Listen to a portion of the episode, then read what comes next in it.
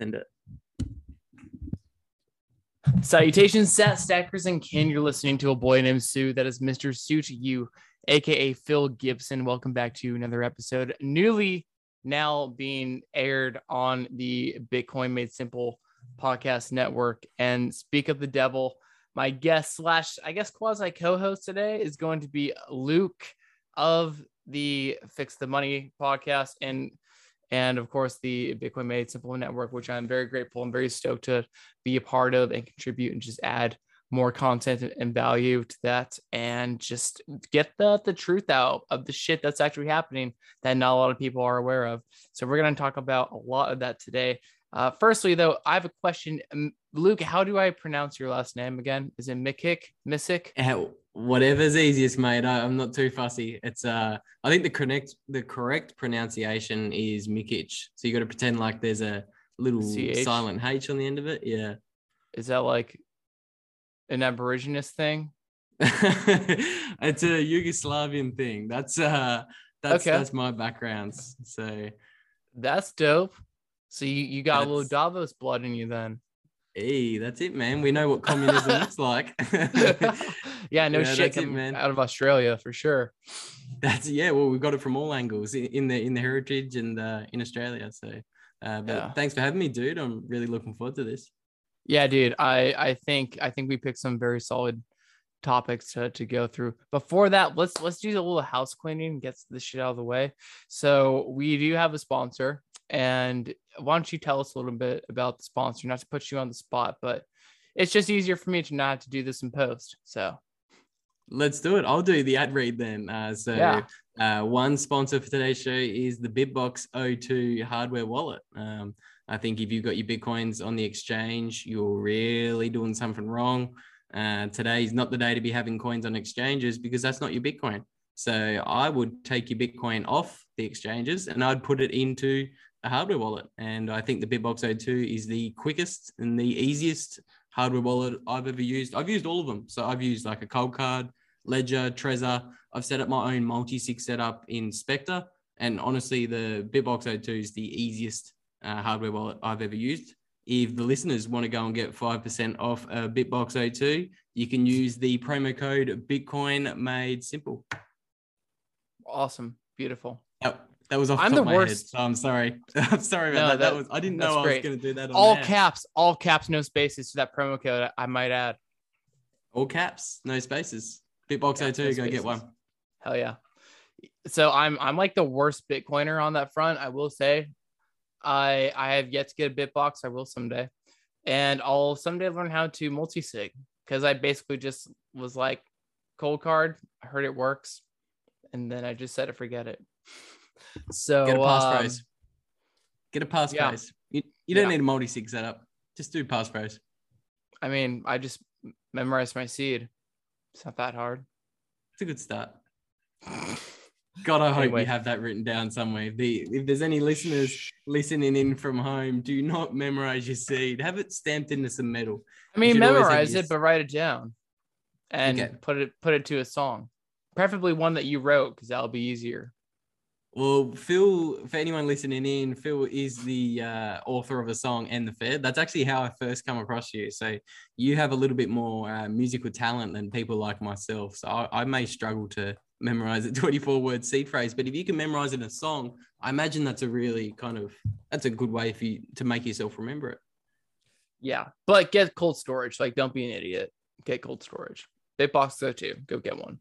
Anyway, let's cut the shit and uh, get get down to business here. So, so Elon Musk is a thing as always, but it's even more crucial of a thing. And as I I put a tweet out saying that Elon is revealing who the true psychopaths are because there was that lovely, lovely New York Post article. I think it was New York Post, wasn't it? I didn't read it. I just laughed at it.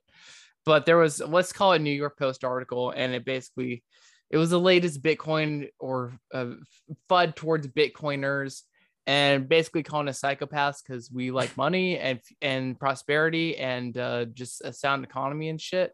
and ESG wasn't good enough. And so some fucktard had to come up with something new. So now if you go to my Twitter at Mr. Pseu, MRPSEU, uh, then you will see it will say Phil Gibson dash proud psychopath. But in in in uh other news, of course, Elon is revealing how basically the elites that control the media, the corporations, and if you read, which I haven't read, but if you go through uh, the Great Reset by Klaus Schwab, basically predicting that uh, corporations will replace the nation state. And it just takes one crazy South African billionaire to just expose these elites, call them the Atlanticists, call them Davos, the deep state, whatever. But it really takes someone with a bunch of money, the richest man in the world, to try to use that money, that wealth for for good. And it's just very telling how when you try to buy out Twitter, it really brings the, the lizards out and you see them panic, kind of like how they have with the the COOF and all the authoritarian regulations. It really brings out their true colors and seeing it, it really goes to show how money is in everything and that might be a little bit blasphemous because we're Bitcoiners and we talk about that stuff, how fixed money fixed world, like rightly so.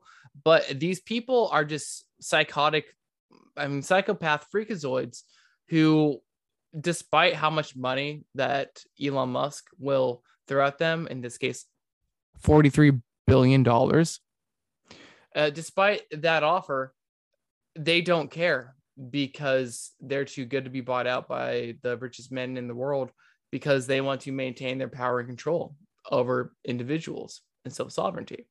So I just want to hit a few bullet points here. If anyone hasn't been following this, which in this space I'd be shocked if that's the case, but I was a little bit late to the party. So uh, shout out ANC report and their coverage on this. Uh, that's kind of where I'm getting this info. But I was also on PBS Live, and they did that. Um, we, we, we just talked about a little bit. There was a expert in the audience uh, PBS Live, by the way, is Pleb Broadcasting Services, which is streamed live from the mecca of Bitcoin, which is Austin, Texas. Uh, fight me on that to the grave. Uh, that is the truth. But regardless, so basically, Elon tried to buy a large stake in in Twitter. He had nine percent of the shares at one point, and he was on the board. And he wanted to propose these ideas of just free speech. Let's have an edit button. Twitter's the town square. And he actually says some pretty base things on a tech talk, TED talk. I don't think it was an actual TED talk. I believe it was like a TED interview thing. I didn't watch it. I just listened to some audio clips. But let's just kind of like go through what's happened. So he attempted to buy Twitter at 18 uh, percent. Uh, he, the offer was 18 percent higher uh, of what the Twitter stock was actually worth. And um, uh, so when he made that offer publicly, uh, the price was, uh, of course, more more than what it was worth. So that that basically he offered to buy Twitter at 54 20 420 Wednesday. Uh, he offered to buy uh, each share value at $54.20, which is a shit ton more than the current price.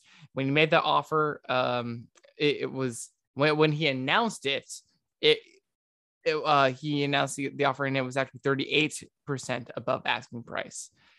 And um, when he revealed his 9% uh, current uh, shares, I think it rose like another 10%, whatever. A billionaire moving the price of Twitter. Uh, what's new? Anyone could expect that. So, and of course, he then offered outright uh, to buy them out for $43 billion. And again, he's advocating for free speech. Uh, Twitter's the, the, the, town square, and he said some base things on that TED conversation that it's it's it's funny how um he he tries to be very uh use the like the vernacular of the people, but he also as he does it, he sounds very proper, and he's just like it's it's quite damn annoying when somebody says something online that you disagree with but we need that because otherwise there's no free speech. But it was just really funny how like it came off his tongue but regardless He knows uh, what he knows what's going to resonate with the plebs. I think he, he yeah, he, like he's a giga brain. He knows how to dumb down his message and get it across. I think. Yeah, he he really does. But it's kind of like, you know how you hate stupid smart people, like smart people that are so smart they mm. miss the most obvious things that the layman just picks up easily. It's it drives me fucking nuts. But you mean like, like the, he, the block size, Phil? Like how Elon thinks we can just uh, raise the increase the well, block there's size that. and fix it. he doesn't get no, that. No, that. no, solid point. Like there's that, and then it's like, well, is he trolling for our attention and like moving the mm. price of his company? Like I don't really know how to put where to put my finger on him, but like after this, that I'll share, I'll, I just have like a lot more respect for him and I take him more seriously. But anyway, so you know, the censorship on Twitter is bad enough because what what were they doing? They're blocking their shadow banning. They blocked mm-hmm. the they, they banned the president and they just ban truth or people trying to uh, project what they believe to be is the truth. And they they blog videos from BitChute, uh, and it doesn't matter what it is. Like it could be a cat. I didn't video. know that. Yeah, yeah you can't you straight up cannot share BitChute links.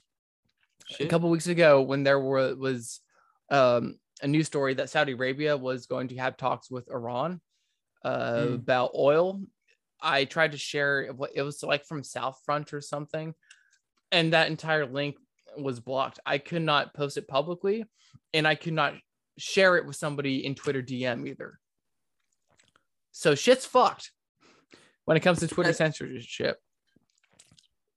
It's madness. I, I know Facebook you can't. Um, in Facebook they they won't let you share things in DMs, but I've never come across that in Twitter. They they you can't send anything in a DM. Yeah, I don't know. Maybe it's just like what SouthFront is. I didn't look too into it. I think it's like an alternative of like Al Jazeera, or maybe it's on like uh, I don't know because other other sources of that same story was okay to like share, but this in particular was like it doesn't matter where it is. The fact that they did that is what's fucked up. But anyways, I'm like this is just proving that they care about power over money. And so basically, Elon trying to buy them outright uh, made them lose their shit completely. And uh, he didn't want to be on the board uh, again, this is when he was on the board and owned 9% of the shares at that time because he didn't want to follow the terms and conditions because there are a, a couple things that you can't do when you're on the board of Twitter. So, one is that you can't have more than 15% of the shares, and then you can't open source the algorithm because obvious reasons. If they did, it would, it is very much like Trump coming into the White House and trying to quote unquote drain the swamp. If you open source the algorithm of, of Twitter and you know nerds on GitHub are able to actually look at the code and see exactly everything that's the algorithm does. It really is just kind of like lifting up the last boulder on Earth after the nuclear apocalypse and all the cockroaches just run out. Like it, you're you're you're saying the quiet parts out loud and you're exposing them for what these people actually are. So he of course, Elon said, no, I'll buy 100% of the company outright and I'll, I'll just buy you right here, right now. And again, this this shows how much they care, the shareholders of Twitter. And who are they? I mean, it's probably a, a variety of people, but like the, the two the two that really stuck out to me was Vanguard and I, I guess a bunch of Saudis from like the royal family. So um, Vanguard I guess they're on the same pedestal of, of BlackRock. I don't know if they're like related or a parent company, but yeah, you you just have like this huge like capital like investment firm. And it's just just as BlackRock does, it's buying up all the resources on earth or the intellectual property and and the same with, with this with the Saudis.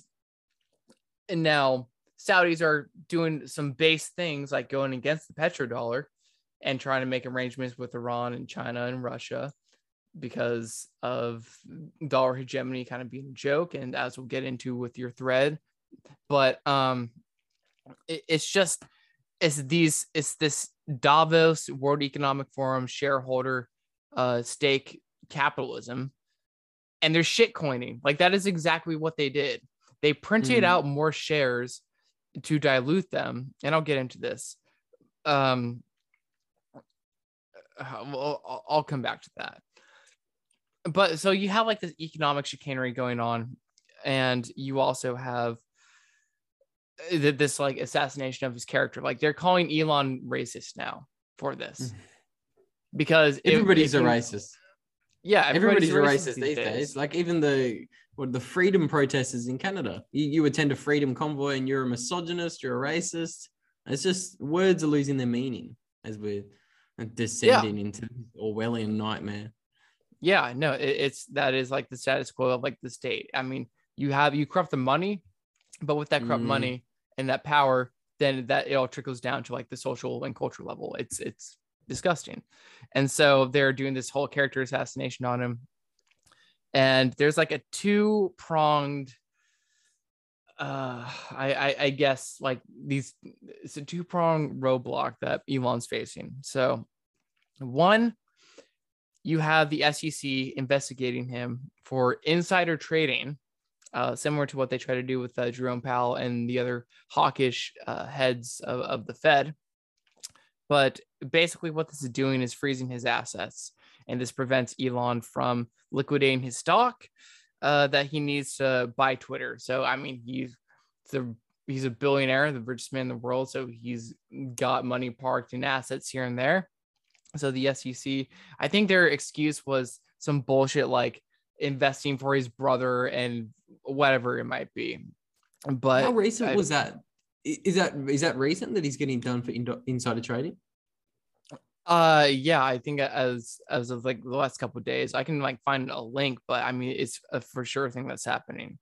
And so that's, basically, that's that's massive because that's how he needs to actually come up with the money to buy Twitter. I I was crunching some no, maths earlier. Yeah, I, when you were talking before, I whipped my phone out. I did some maths.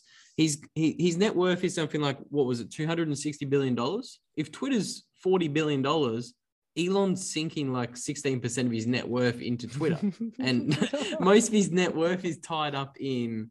I was listening to a podcast the other day. He's only got like $3 billion worth of cash. So the yeah. only way that he'd actually be able to buy Twitter is he has to either sell his Tesla stock or borrow against his tech his Tesla stock and all mm-hmm. the options he has. So they yeah. get frozen, like you're talking about at the moment. Yep. He can't buy Twitter. Exactly. Yeah. Um, I didn't know that. It's fucked up. I mean, like, like uh, Citadel much, and the whole like redditors. Mm. I mean, this is what they do. Like, this isn't your money. This is why we Bitcoin.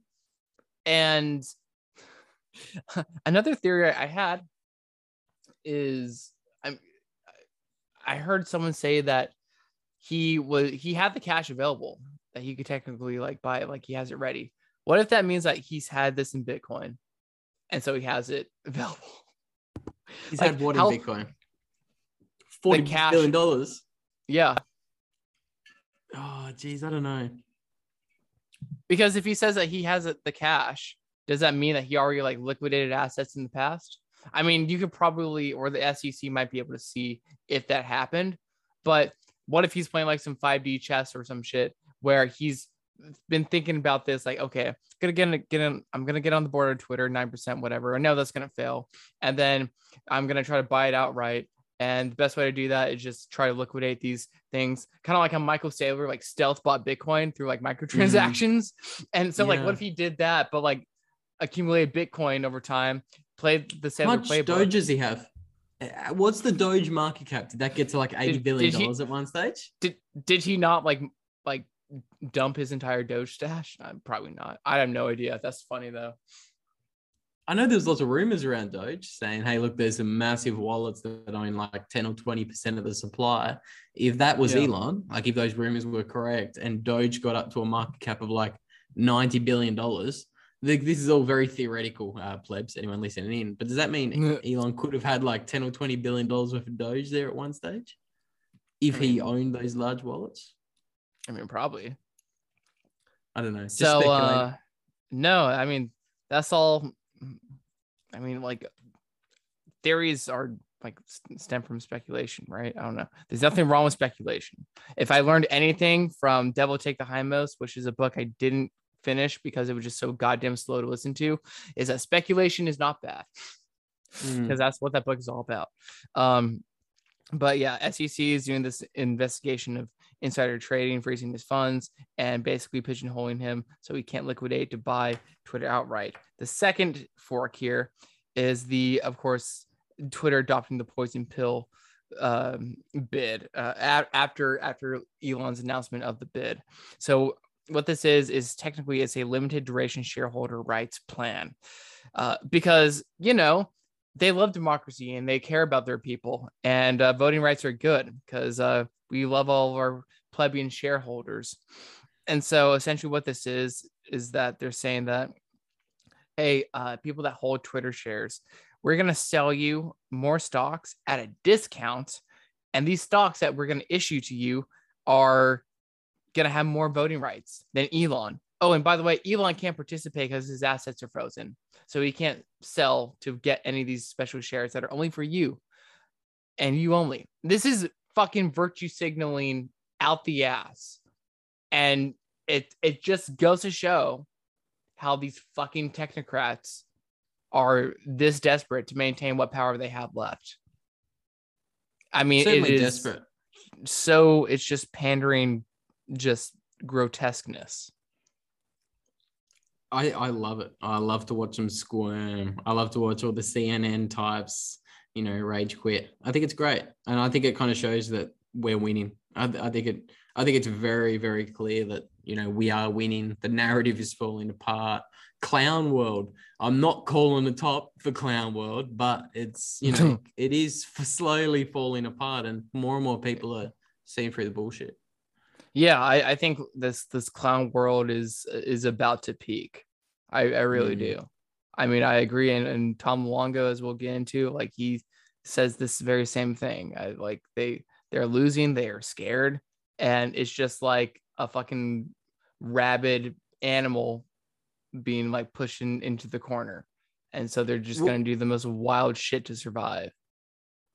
Couldn't agree more. And I can't remember just while it's on the top of my head. I just as you said that, I remembered somebody was saying uh, a little while ago in the podcast. Can't remember who it was to give them credit, but they were saying the elites or the Davos crew they're most powerful and most dangerous when you don't see them acting. Like they're acting in the shadows, yeah. they're very quietly doing this and that. But when they're really loud and proud and in the open, that's kind of a that's that's kind of a big warning sign that they're not as powerful as they once were because they're having to go to such extreme measures to push forward this 2030 kind of agenda that they've got.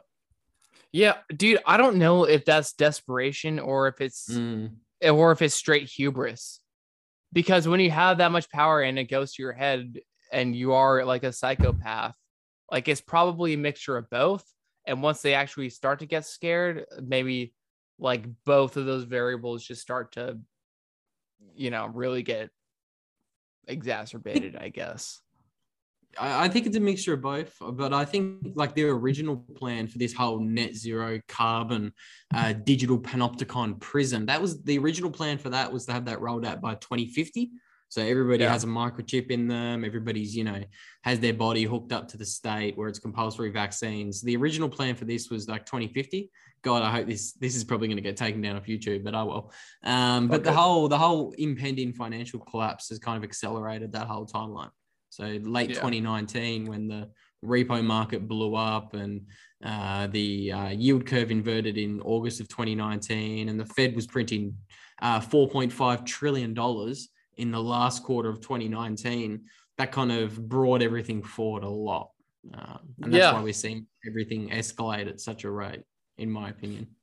Yeah, like like Tom says, I think the whole repo craze in nine in uh, 2019 fall 2019 i think that was an attempt to actually destroy the american financial system and it basically failed and they were able to fix it and make do on on on their promises like between banks and that was able to uh, you know not lose the credibility of the united states as much and then that's why they had to bring in the coup and we had march 2020 mm. because that was the actual like strategy. Because as we will get into your thread, I promise I I didn't mean to make this go as long, but uh, there's a lot of shit here I want to emphasize. But uh, uh basically, COVID was an attack on America because it's all about preventing capital flight out of Europe and going into a sounder economy, which is America. So, how best do you keep that up? You're going to, I mean, you're just going to ruin the credibility of the dollar and any treasury that you have. And you're going to not only deficit spend the United States into oblivion, but you're going to do embarrassing things like like lockdowns or or point out of Afghanistan just prematurely or just yeah not prematurely. We should have pulled out like much sooner uh much sooner. Uh, but uh, just the way it, it's it's just to embarrass America as it is because it is like the hegemon of of the world right now and just embarrass it in every every every factor of, of life you can to make it look weak because if it looks mm-hmm. strong then money gets treated where it's treated best and it's going to leave Europe, which itself is is bankrupt because they don't have a Fed. Their their treasuries aren't as cherished by nations. And so it's like a race to the bottom because Davos knows that they're going to deficit spend on purpose. Like they're trying to bankrupt Europe on purpose. So everybody has to go roll over onto an IMF CBDC that is sent to them from the top down. And then Europe is living in a panopticon. That is the goal. But the goal is to destroy America first so people don't actually seek refuge. And, and that's their plan. Like they're they're very open yeah. with their plan as well. Like I I agree. I think that's why Biden's in there. Okay, you you've literally got a president of the most powerful country in the world that shits himself on live TV and embarrassingly withdraws out of Afghanistan. I think it's all to kind of give capitalism and freedom like a really bad name and to kind of yeah. bring down the American empire and make it look bad. And that ties into another one of Klaus Schwab's books, Stakeholder Capitalism. Like you're seeing Klaus Schwab, you're seeing Pope Francis talking about why traditional capitalism has failed and we need to introduce a new kind of capitalism that they call stakeholder capitalism. Uh, so I, I, think that I really do think that's the plan with um, that's why Biden's where he is, embarrass America, embarrass yeah. the strongest, most powerful country in the world and make capitalism look as if it's failed. We all know it hasn't. And central planning's the true root of all failure, but that's their their plan with the US empire. Yeah, yeah, pretty much. And they're outrightly trying to like take Biden out. I mean, mm. it, it, was like last week, a couple weeks ago, there was a, a, video of like some dinner like Obama was at. It was like at the White House. Yeah, it was at the White House, and they're they're trying to like publicly reveal that you know Joe Biden's senile and he's like not in control because like there's the, this thing at, at the dinner where Joe's like tapping on Barack's shoulder. He's like, Barack, Barack. And Obama's just like completely oblivious. And it, it's just like these little things. And I think, I don't know if it was like filmed on someone's like cell phone, but I think like, again, I just do podcasts, but I think this was meant to look like, uh, you know, someone was you know, doing like some sort of like clandestine, like it was a leak but like no this is just like drip drip of information because going back to twitter this is all about the elites controlling the flow of information what people see and so and this yeah. this is where this is where i don't know what's going to come next because up until probably about maybe two to three months ago all the propaganda wing in America, your CNNs and all your kind of lefty bullshit propaganda wings, they were all supporting Biden and supporting the we'll call it the cerveza sickness narrative.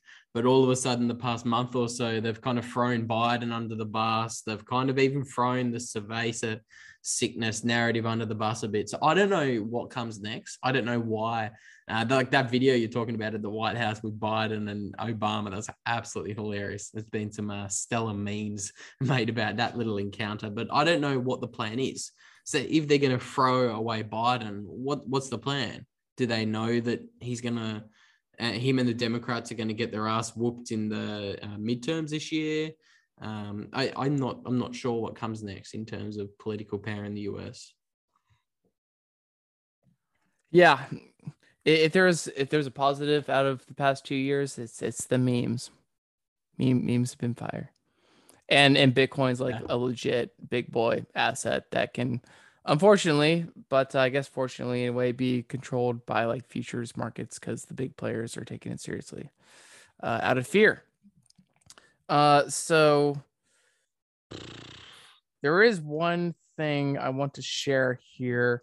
Uh, I'm gonna go on mute. If you if you can if you can stall maybe like riff on this like for another minute or so, Luke, while I find this clip because I do have oh. an audio clip that I'm gonna play very um uh uh gruesomely on on that that's that's an appropriate word to use, I guess. Uh, it's just not nah, gonna sound like the best quality, but I'm gonna do one of these. Uh, that's okay. But yeah, I I can I can the certainly show. riff. I can certainly riff on the fact of why I think Bitcoin is a is a different kind of asset in you know in the especially since 2020. That's kind of the inflection point for me. Like you were just saying, then Bitcoin's a big boy asset. It's been taken seriously by the institutional players and now they're kind of shorting it in the futures market, kind of suppressing the price. Um, I think that's the case. I think uh, since 2020, I think Bitcoin's fundamentally changed. I think for the first 10 years in Bitcoin's life, it was kind of seen as a joke. Um, I don't think anyone took Bitcoin seriously. I don't think any of the big players took Bitcoin seriously. But then the whole money print to go burr went wild in 2020 you had people like Paul Tudor Jones come out and say he thinks Bitcoin is going to be the fastest uh, horse in the race for inflation, and you then you obviously saw Michael Saylor become the first publicly uh, traded company to go all in on Bitcoin, let alone just buy a little bit of Bitcoin. I think it's forcing people to take Bitcoin seriously, and I, I think it has fundamentally changed. I think a lot of these hedge fund bros that are trading and speculating Bitcoin at the moment is suppressing the price. Um, and I think there's a lot of hedge funds who are kind of uh, trading Bitcoin as a risk on asset. Um, and that's what's keeping the nominal price in USD relatively suppressed to where I actually would have thought it would be at the moment. If, like if you had asked me 12, 12 months ago, I was bullish as fuck. We're going 100k, baby. We're going 150k. Nope. We're going 500k, baby. I was, I'm bullish, and I still think that's gonna, when it happens, it happens very rapidly. Um, but I like, I mean, so we'd seen all the hedge fund bros trade it as a risk on asset. But meanwhile, if you look at the on chain uh, statistics, I don't look at all of them. I just look at a couple of key metrics that I think have a little bit of signal. There's a lot of noise in the on chain space. I, I understand that. But I think you continue to watch coins fly off the exchanges. Um, a lot of people say, oh, but that doesn't 100% mean, you know, it's it's good and it's positive and it's bullish. People can always change their mind and send coins back to exchanges. Um, but then I also look at the amount of supply held by the long term holders, and it's at an all time high. People aren't sending or spending their Bitcoin. I think the last stat I looked at showed something like 80% of Bitcoin supply hadn't moved in over 12 months or something crazy like that. So the amount of actual uh, Bitcoin in the hands of uh, long-term holders, it was higher than it was in the 2018 bear market low at $3,000. And it was higher um, than it was in quarter three 2020 when Bitcoin was under $10,000 and we were just about to start that parabolic bull market. Um, so I, I, I think I think you're watching like the price of Bitcoin draw down from 69k to uh, the recent low was 33k. But during that whole correction, um, I was looking at the amount of supply held by long-term holders, and they accumulated that whole correction. They were just bullishly accumulating coins. Um, I was I was reading a tweet yesterday, something like 84,000 Bitcoin has f- flown off exchanges in the past month alone. Um, so I'm bullish as fuck. And I agree yeah, with Phil's earlier sentiment. I think Bitcoin's a different asset. I think it all started around that kind of 2020 inflection point. Yeah, man. High higher lows. Uh that that's for certain. And you know, Tom was talking about this too. our, our favorite person, Tom Luongo. I'm a proud Luongan.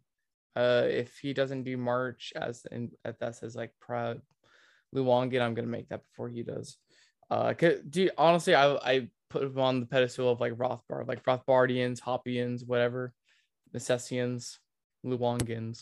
It sounds like Gungan to me a little bit. He's a, he's a Star Wars fan. Uh, actually, one of the persons that's like a Gen X that does not hate Jar Jar Binks. So uh, that's awesome. Anyway, though, on a serious note, he talks. I I heard him say that a Bitcoin isn't really uh the whole discussion about it being a risk on risk off asset is irrelevant because it's really just treated like a commodity in a sense.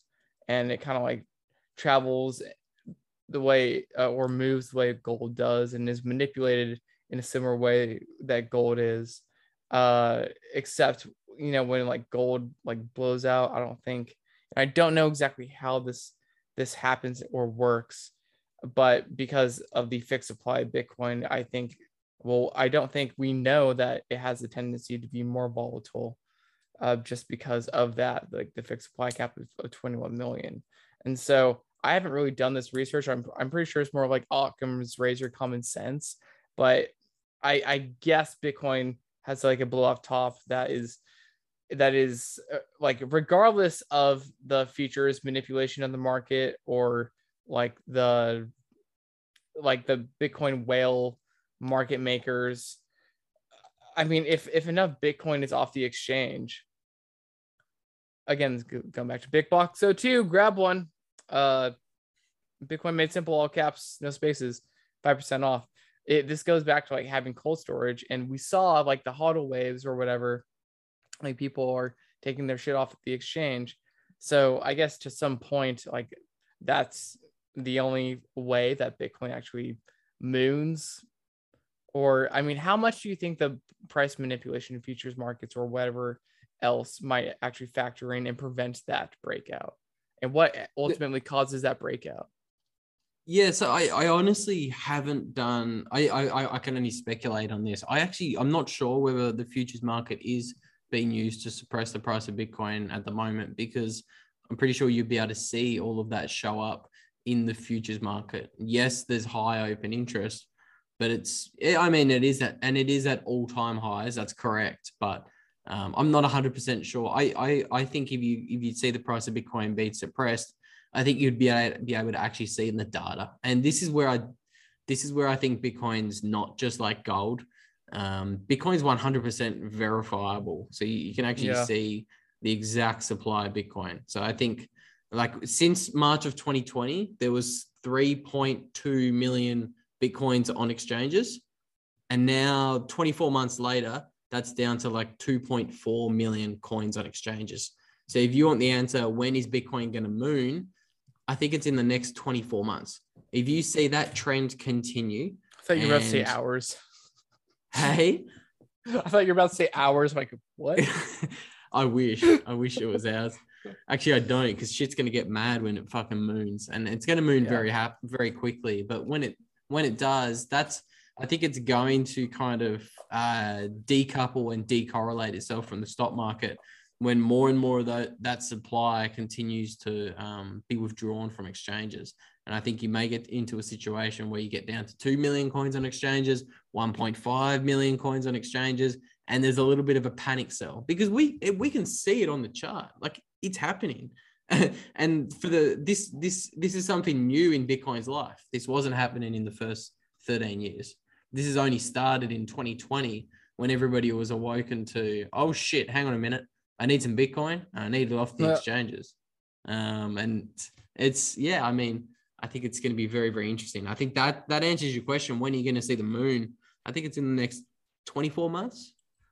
If you oh. see another seven or eight hundred thousand coins fly off exchanges like they have since 2020, I think shit's going to get really interesting. And eventually, you'll be able to see on chain. Okay, there's a hundred thousand coins on exchanges but Coinbase is must be rehypothecating because the price isn't moving, and that's when there's that's when the oh shit moment happens. Just speculation, I agree. no, I think I think two years is more than more than doable. It's quite realistic, plausible. Mm. I mean, just the I don't know. Fuck price, you know? price is irrelevant. Anyway, uh that's pretty much it on Elon. I actually one last thing because I I remember why I told you to rant because I found the clip. So um here's Elon talking about free speech and the and not caring about the the economics of it. my strong intuitive sense is that uh, having a public platform that is maximally trusted um, and, and, and, and, and broadly inclusive um, is extremely important to the future of civilization. But you've, Um, you've described I- yourself. I don't care about the economics at all. You- okay, that's Did you hear that okay? I heard that. I heard that. I think I might have said in that interview. And it's bullish. It's bullish Okay. for free speech. It's bearish for Davos and the people Yeah. who want to censor everything. Okay, so again, shout out to ANC report. This is where I, I got it from, and uh, the great Brian Dawson. So he he made the comment like he should care about the economics because the shareholders care about the economics, which is how the shareholders basically like shitcoined and like dicked him out of any you know economic shareholder clout that Elon had.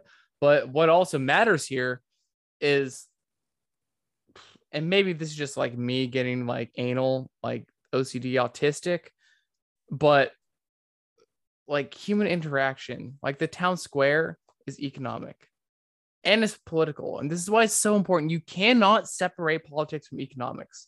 Like they switch places of which is the tail that wags the dog because I mean, markets move based on uh, sentiment, and sentiment is driven by uh, global events and I mean, really, just like the town square free speech and the freedom of association and sharing of ideas, that is economic in itself. And like, it's politics because all politics is just really people interacting with each other. And I guess like the motives of why they associate or have these beliefs and others, but it all is like derived from incentives. And incentives is like one of the mo- main movers of economics. And so they just go hand in hand. And like maybe it's like his big brain that's not realizing that but like i believe economics is the thing like like really the blood like money is the foundation of society but it's it's it's the blood that moves society because it's the same principle of robinson crusoe on like trapped on on on, on the island and just using like you know this is the whole like john lockean bullshit but just using the natural resources around you to uh, produce and uh, just get to that next stepping stone and it all goes back to Carl Menger's just the, the father of Austrian economics, Carl Menger, but his whole uh, just um, the, the the theory of, of, of marginal utility. If you're stuck in the desert and you have one water bottle, then you fucking cherish that water bottle. But if you have two water bottles and you're like, well, you know, at least I got a backup. And then like the more of those units that you add, the less value that you that you subscribe to to those goods. And this is really just the driver of of human interaction and incentive and how people make these decisions in their life. And the same thing applies to goods and services, but the same thing applies to ideas. And maybe he is big brain and already understands this, but I think that's really, really crucial thing that people overlook. You can't separate politics from economics, period. And shame on all the big fucking macro wigs that are out there spewing stuff on Twitter that refuse to discuss economic um, politics and the political sphere and how that interacts with economics because of political correctness. And this comes full circle back to Twitter censorship and political correctness and what's okay to say and what's not okay to say. I mean, it is just like central planning and the manipulation of interest rates in the market, government intervention, and free enterprise. Free enterprise is what gets us to just prosperity. And the same thing applies to social interaction and culture and ideas. And I just feel like that's something that he missed. And that's why Elon is wrong. I couldn't. Uh, so much to unpack there. Um, I, I, definitely do think a lot of macro bros um, are purely just reading the economics textbooks and not actually looking at some of the geopolitical influence that does influence. Dear point. That's a call out on live air. There's no going back. He's just been called out. But yeah, these macro bros just are simply NGMI. They're not going to make it. They they they refuse to look at geopolitical influence and events that actually underpin economics. And I actually wanted to ask you, Phil, do you think Bitcoin is the first kind of subst- I can't I'm not even going to try and pronounce that word at seven o'clock. Uh, Bevian good. Uh, no, but is Bitcoin the separation of economics and politics? Do you think it can no. bridge that gap? No, no. I mean, okay. you when, you still think the wait, wait. What do you and... actually? Yeah, go ahead. I, I was just. Wait, what say, do you mean? Be... What do you mean, like the bridge or like the separation? Wait, I, I, I personally that question. Think, I, I think Bitcoin's the the separation of economics and politics. It's the first thing that it actually it doesn't matter. It, it's not corruptible. It isn't fuckable. It isn't uh, prone to political influence. Uh, Bitcoin's 21 million coins. That's it. Well, you can't change it. You can't cozy up to a money printer. I mean, that's true, but it's also based on consensus, and consensus is political. Okay. I mean, I could be wrong, but that's just like my gut feeling because, like, democracy or like contracts law, whatever people like, if we lived in like this ideal Hoppian society where there was contract law and everything was voluntary, and I mean, those systems, those little like pockets of governance are all only possible because it's based on the consensus. And we all in Bitcoin like value the consensus of the network, what Bitcoin is and what it is not. And if you disagree, then you're shitcoining and you're out of here. That is a political decision. So I think if anything, Bitcoin isn't apolitical. It doesn't separate politics from economics. It is the bridge. Just like the town square. You've given me more to chew on. I'll have to have a think about that. Yeah. I'm a fucking idiot. I could be wrong. Anyway, let's talk about your uh your thread. We're all fucking idiots, don't you worry. I'm more of one than you. Um, the thread. What are we talking about? We're talking about uh, LIBOR and SOFR. Um, mm-hmm. so this is really and, and how and how Elon is the human embodiment, like manifestation of SOFR. Yes, yes. So essentially, to break it right down for the uh, listeners, we're getting really into the weeds here, talking about interest rates. Um, and uh, SOFR is essentially a free market interest rate, um, and LIBOR is a controlled interest rate that is uh, literally made up by 18 European banks. Um, these banks get together every night and say, "Guess what, boys? What do we want the interest rates to be tonight?" And they say, yeah, you know what, we're just going to make it that. They're going to make it 0.1%. And those 18 banks in Europe and London, they get to decide what interest rate all the debt in the United States is indexed against. Um, so that has been the way uh, interest rates have worked in the United States since 1979. I think that's when LIBOR came in. And just earlier this year, January 1st, 2022, we finally got the switch to the SOFR interest rate. Uh, so it stands for secured overnight. I can't even remember what the funding S stands rate. for. Funding rate. Thank you. It's too. See, this is why I don't I do think. podcasts after seven. Um, yeah, but no, you're 100 percent right. SOFR and then LIBOR is it is, London. It is after six for you, sir. 646. 646. So it's a long day for me. I was up. Dude, I, I'm I'm amazed. I, I can string sentences together after like a full work day. So whatever's happening yeah. is is magic. Yeah, I I, I um, always try to do them earlier in the day. But essentially, what we've watched is we're watching the thread was on. We've just watched the changeover from LIBOR to SOFR, and we haven't seen this in 50 years. And every single time um, every single time. Well, that that's going to get into the euro dollar uh, interest rate rabbit hole. We'll go down that one in a minute. But yeah, January 1st, 2022, now all new debt in the United States is now indexed against SOFR, which is a free market interest rate based upon the actual transactions that happen every night in the repo market. as opposed to just what, whatever 18 cronies um, from banks uh, in Europe and London want the interest rate to be. So that's the shift we've seen. Mm-hmm. Hey, Luke, do you want to share your screen and show that thread you made? Yeah. Because I really liked the the visual breakdowns and, and shit that you came up with, the slides. And we I will certainly. be, be completely honest and transparent. I have not read through the thread. So I'm sorry. I'm a fraud. All you need is the images. That is all you need. Um, okay, I Um, brought it up. I'll need permission to share screen though, I reckon. Yeah. Do you request that? I don't I don't zoom. I did this with Dylan LeClair, uh, which I think seemed to work, but I haven't done it since. Um When did you have him on? like probably a year ago from today?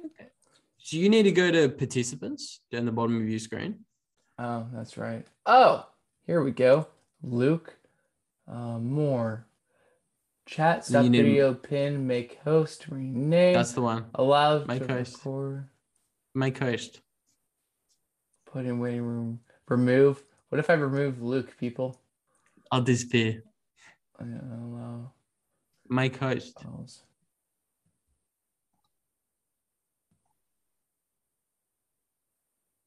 Oh, bingo bango. Okay, let's go. Uh, we're doing Oh, it live, people.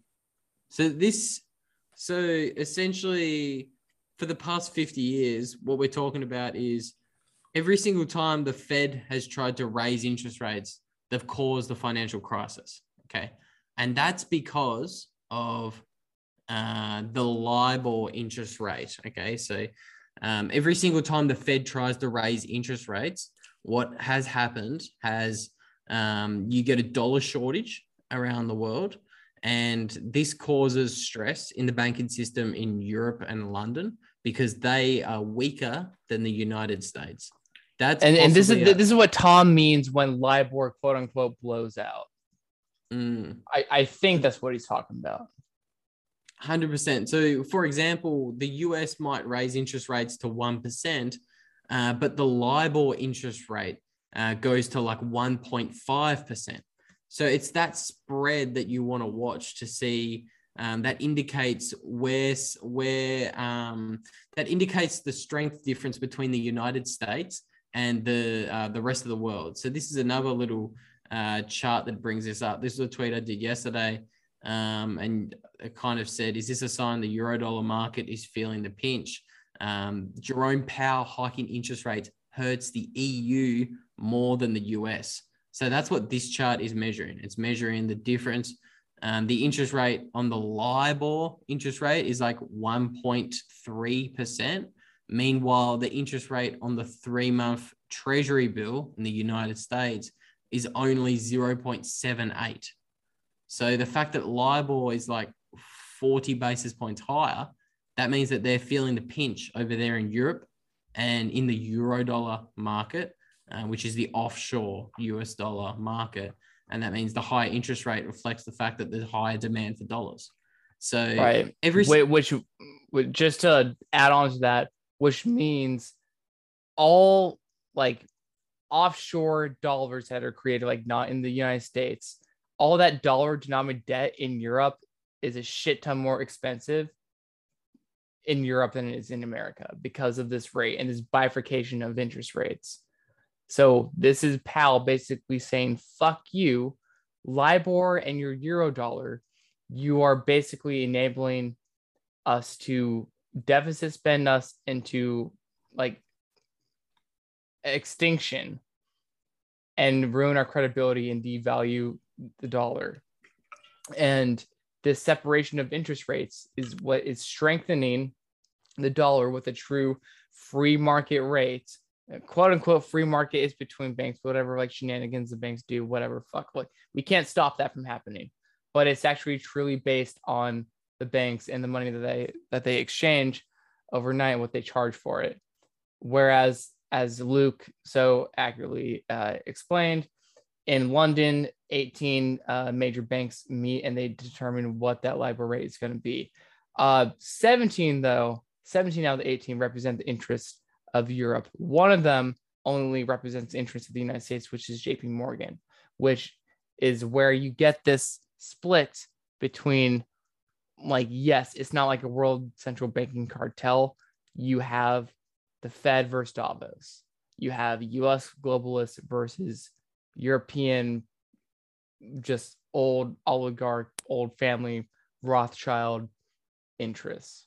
And uh, that's just a, a point I want to uh, wanted to make. But basically, what Powell's doing is having silver, in, like the the the gold standard rate in the U.S. and being able to raise the Fed funds rate and the re- reverse repo payout is strengthening the dollar and basically margin calling all dollar debt in Europe.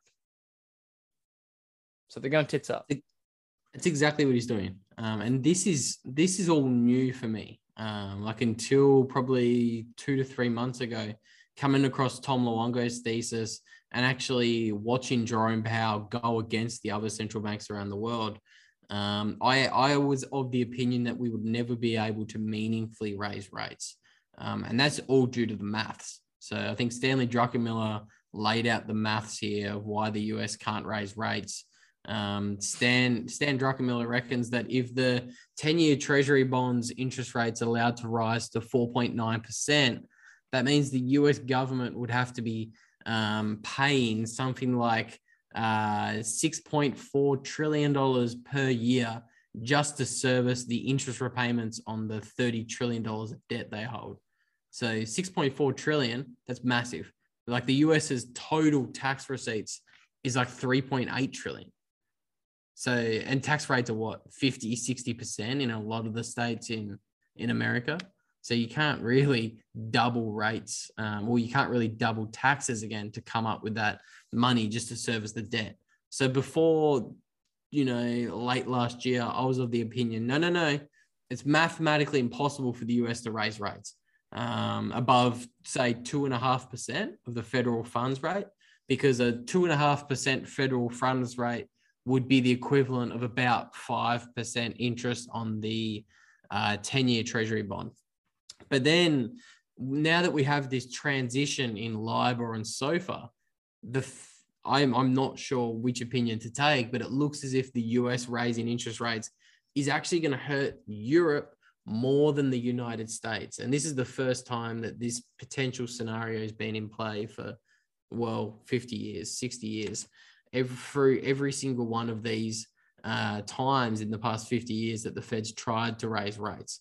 So it tried to raise rates before the 08 housing bubble crash, and it caused a massive dollar shortage. Tried to raise rates um, before the 1997 Asian financial crisis and the 98 Russian debt crisis, caused a massive uh, financial crisis. Also tried to raise rates before the dot com bubble, uh, massive financial crisis. Um, tried to do the same thing in the 80s, and that caused the Latin American uh, sovereign debt crisis. So I, I'm very interested to see whether the Fed does follow through and raise rates this time, or whether they'll be uh, economically and mathematically uh, able to. Watch this space. Hey, Luke, if I do a little like squinty squint and look really close on that little chart that I see, it looks like something similar tried to happen in uh, 2018.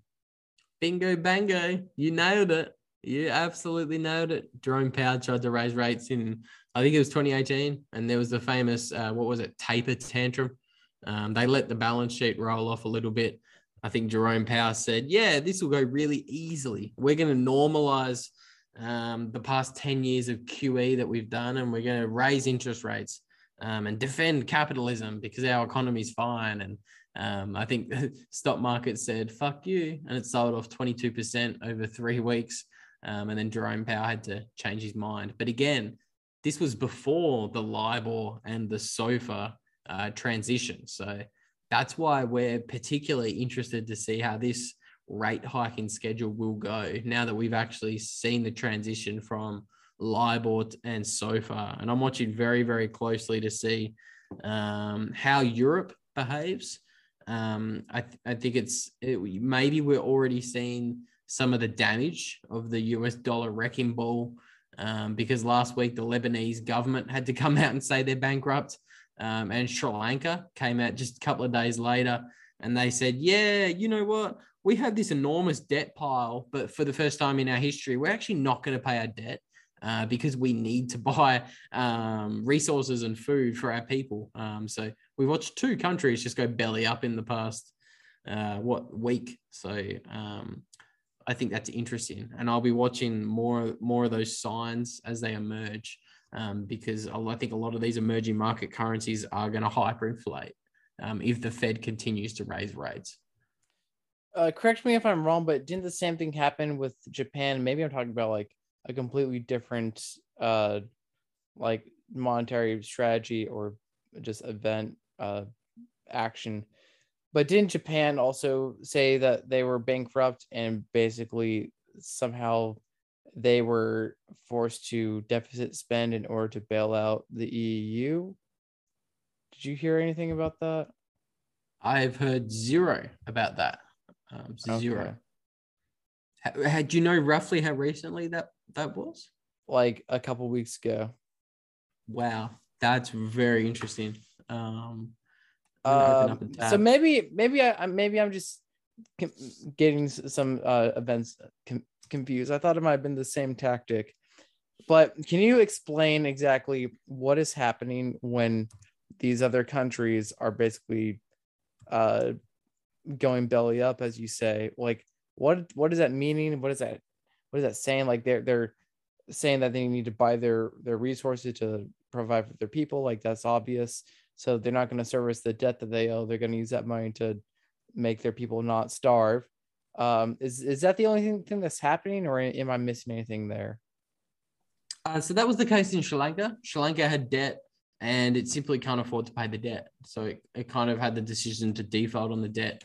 Um, and most importantly, most of the debt that these current these countries have, it's denominated in US dollars. Okay, so right. this gets into the whole euro dollar market and the dollar milkshake thesis by Brent Johnson. All of these countries um, that you're watching hyperinflate their currencies, um, that's because they have high debt and low foreign reserves. And when the dollar strengthens, when Jerome Powell raises interest rates, it means that the debt that these countries owe is worth more and more, and it's harder and harder to pay back. I think the best example of ah. it, bingo bango, no, go ahead. And that's, that's example what? Um, the best example of that is obviously Turkey. So Turkey has um, had enormous US dollar debt and very small uh, USD reserves. And what they were, what the Turkish lira was having to do was to pay its US dollar debt. It was having to print Turkish lira.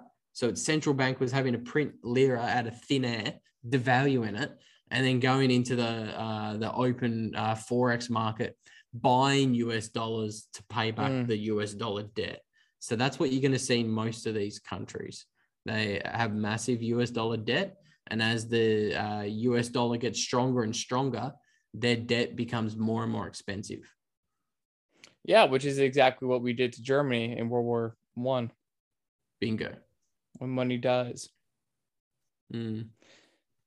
Uh, the, the dollar is a weapon like as bullish and as, as blasphemous as this sounds, as bullish as I am on the Fed, it is, and and and on and this whole like Fed versus Davos, I am temporarily for the short to midterm uh, pro Fed in this case, but it is still damaging because this tightening is destroying the economies around the world. I, th- I think they just know that we're in the end game. Uh, that's that's my yeah. opinion.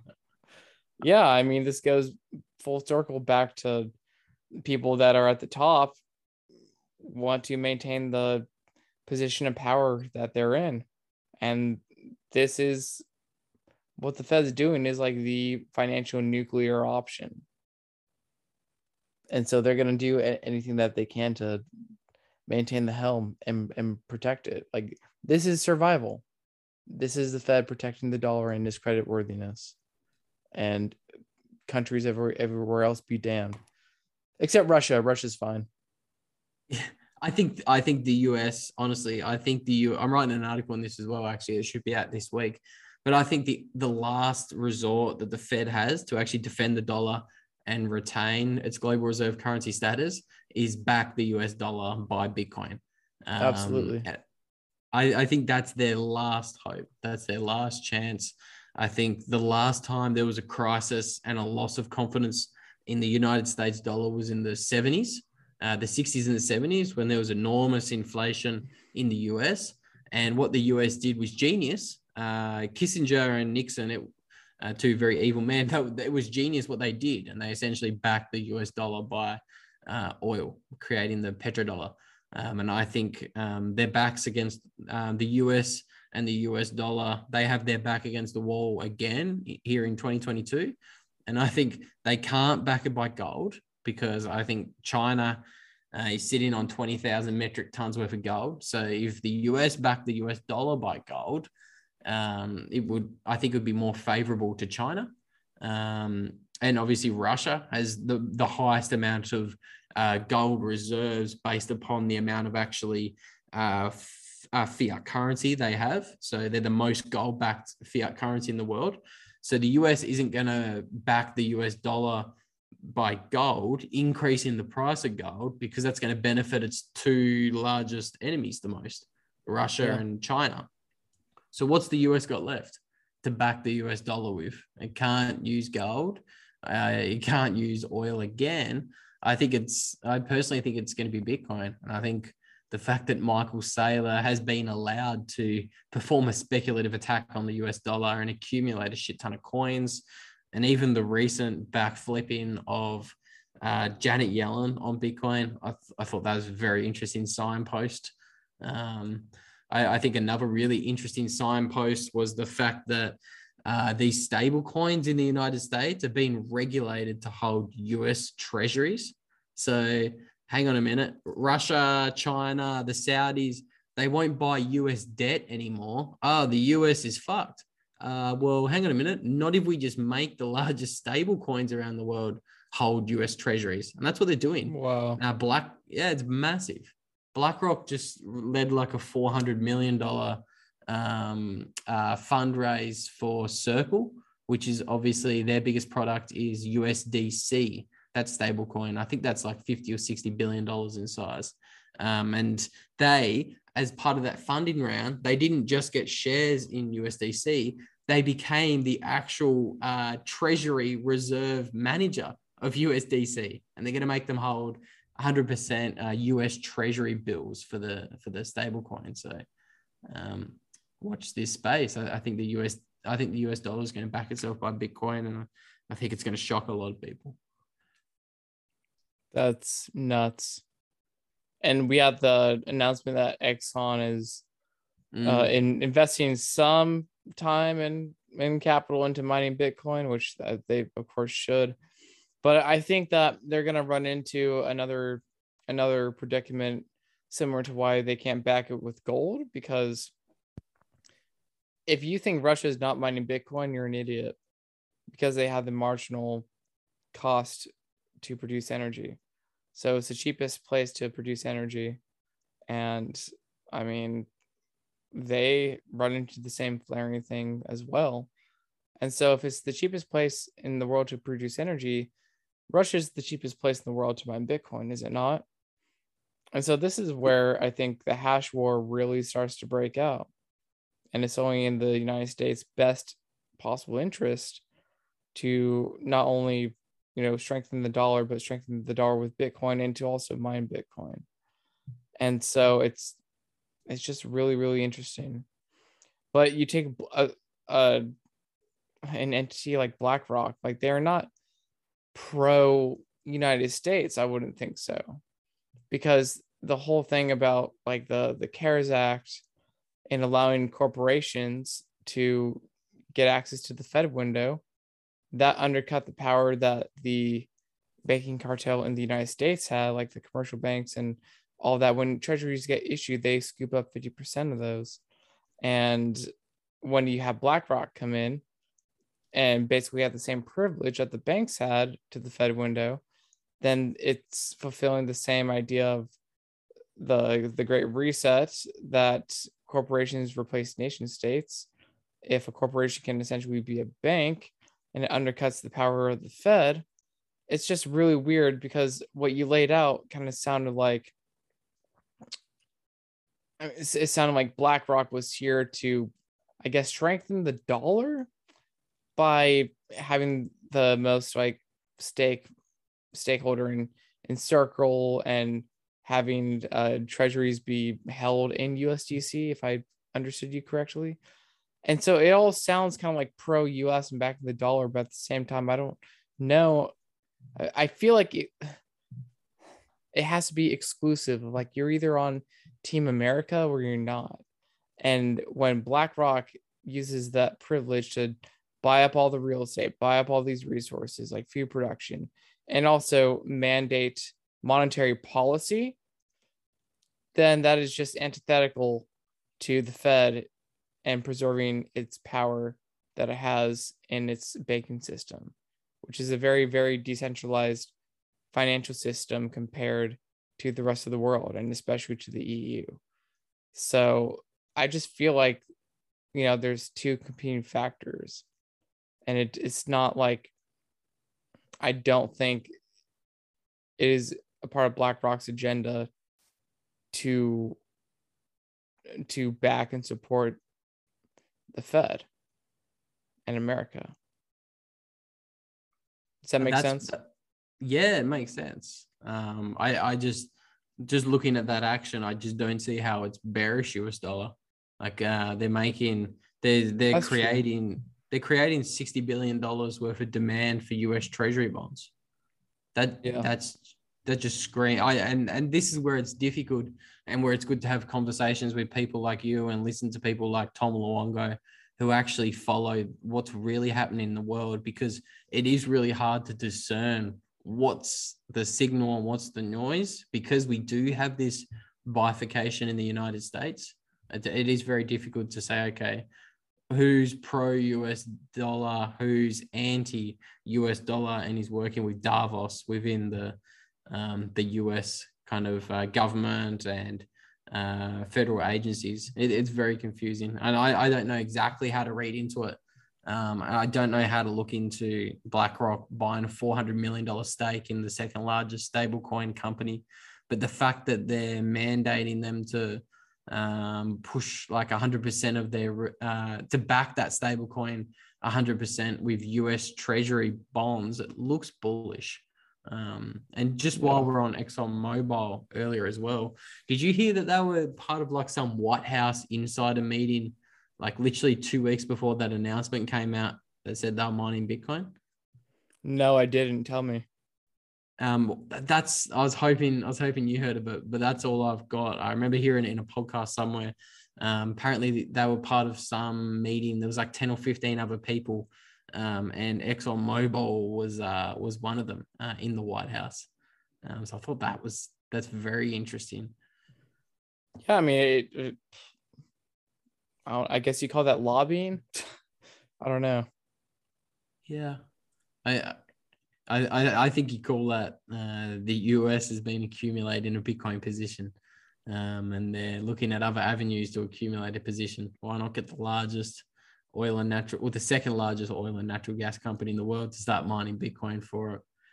Wouldn't surprise me at all. Yeah. Now, th- this is why it's important to like re- report on this, write on this, and you know, even if we don't know what the fuck we're talking about, we're just trying to draw these conclusions to what we see, and you know, hopefully provide some amount of clarity in all this. But again, people are uh, people are people. Humans are gonna human. They're gonna follow incentive, and at the end of the day, I, I that's all we can do. We're doing whatever we can that's in our best interest, and and uh, people's interests are gonna butt heads. It's it's all so nuanced filled, but it's also very exhilarating, despite how tired and relaxed I might look and sound. Me too. I'm about to fall asleep. Um, but we really are. I, I think I say I say it all the time. I think we're living in the most interesting time in human history. Um, I think the next few years in particular will be um, exhilarating. Um, and I think it's fascinating to be on the, I wouldn't call it the forefront, but I think just following the space 24 hours a day, it's, it's it's very very interesting. Uh, it's like it's it's our job to kind of figure out what's going on. Um, I, I think that's a blessing. I think it's a great job. You you think we get tired of it, but it's it's it's like this toxic carrot on a stick, and mm. it's I, I feel like a junkie when I just yeah. have to like listen over and over and over like what I, I don't know like I say this all the time, but Bitcoin has pushed me to educate myself in so many different fields and I'm receiving the, the education that I should have received in college. So fuck mm. college. Me too. I co-signed that message. I, I, I had two years of uh would you guys call what's higher education in America? Is that college? Yeah, just college because uh grade school, middle school, high school, college. Okay. Yeah, we, we call it university. Um, yeah, I got I got two years into university and found Bitcoin, and I was like, oh, well, I ain't, I ain't going back to university. Fuck this shit. Um, and yeah. it does. It kind of it it encourage it makes you actually want to learn. Um, I think that's that's a beautiful thing about Bitcoin. Yep. And uh, I want to go to bed but this has been a fucking hell of a rip, dude. This is awesome. We need to do it more often. We really, really we def- do. Um, we we definitely should pencil it in. All right. Well, uh, folks, if you made it this far, I, I hope you you learned something. A lot of crazy shit going on in the world. So, um, thank you, and thank you to uh, Luke and uh, Corey Tusek at the Bitcoin Made Simple podcast and podcast network. Again, I'm very stoked to just get into these topics and present these ideas to as many people as possible and uh, help me help you and and uh, you know let's get that flywheel effect and just get more momentum and it's just going to uh, light the fire under our, our asses to just try to solve all all the world's e- economic and, and political problems and just have fun with it. So um, as always, uh, be sure to uh, rate, subscribe, and review not only my podcast, but uh, my, my podcast, of course. If you're new to listening to this, it's A Boy Named Pseu, P S E U. Uh, Luke is uh, Fix the Money podcast. And of course, the Bitcoin Made Simple podcast and uh, the network. So, all of our content is going to be streaming not only from our individual um, uh, RSS feeds, but also on the Bitcoin Made Simple uh, podcast network. So, uh, Luke, thanks a lot for doing this. It's kind of like a last minute uh, gathering, but I think it was well, uh, well, uh, time well spent. So, tell the people where they can find you and uh, show all your stuff. Yeah, no, uh, it was very kind of spontaneous, but I think it was good fun. Um, but yeah, thanks for having me, dude. Um, always had a blast. Thanks for joining the podcast network. Corey and I are stoked to have you. And I think we're going to be um, pushing out a lot of good shit over the coming few months. Um, listeners can find me. I am most active on Twitter.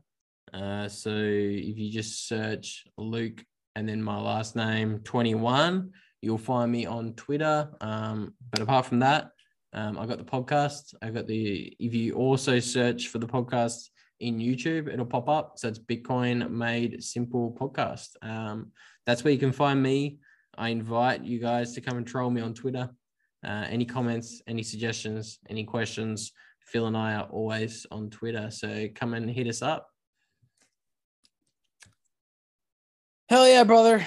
I dig it. And of course, you can find me at Mr. Pseu. That's M R P S E U, Phil Gibson. And uh, yeah, that's it. I'm going to go to bed, uh, hang up the shoes and all that. And as always, sat stackers, do's and dudettes, own your failure because God knows if you learned anything from this episode that our so called leaders do not.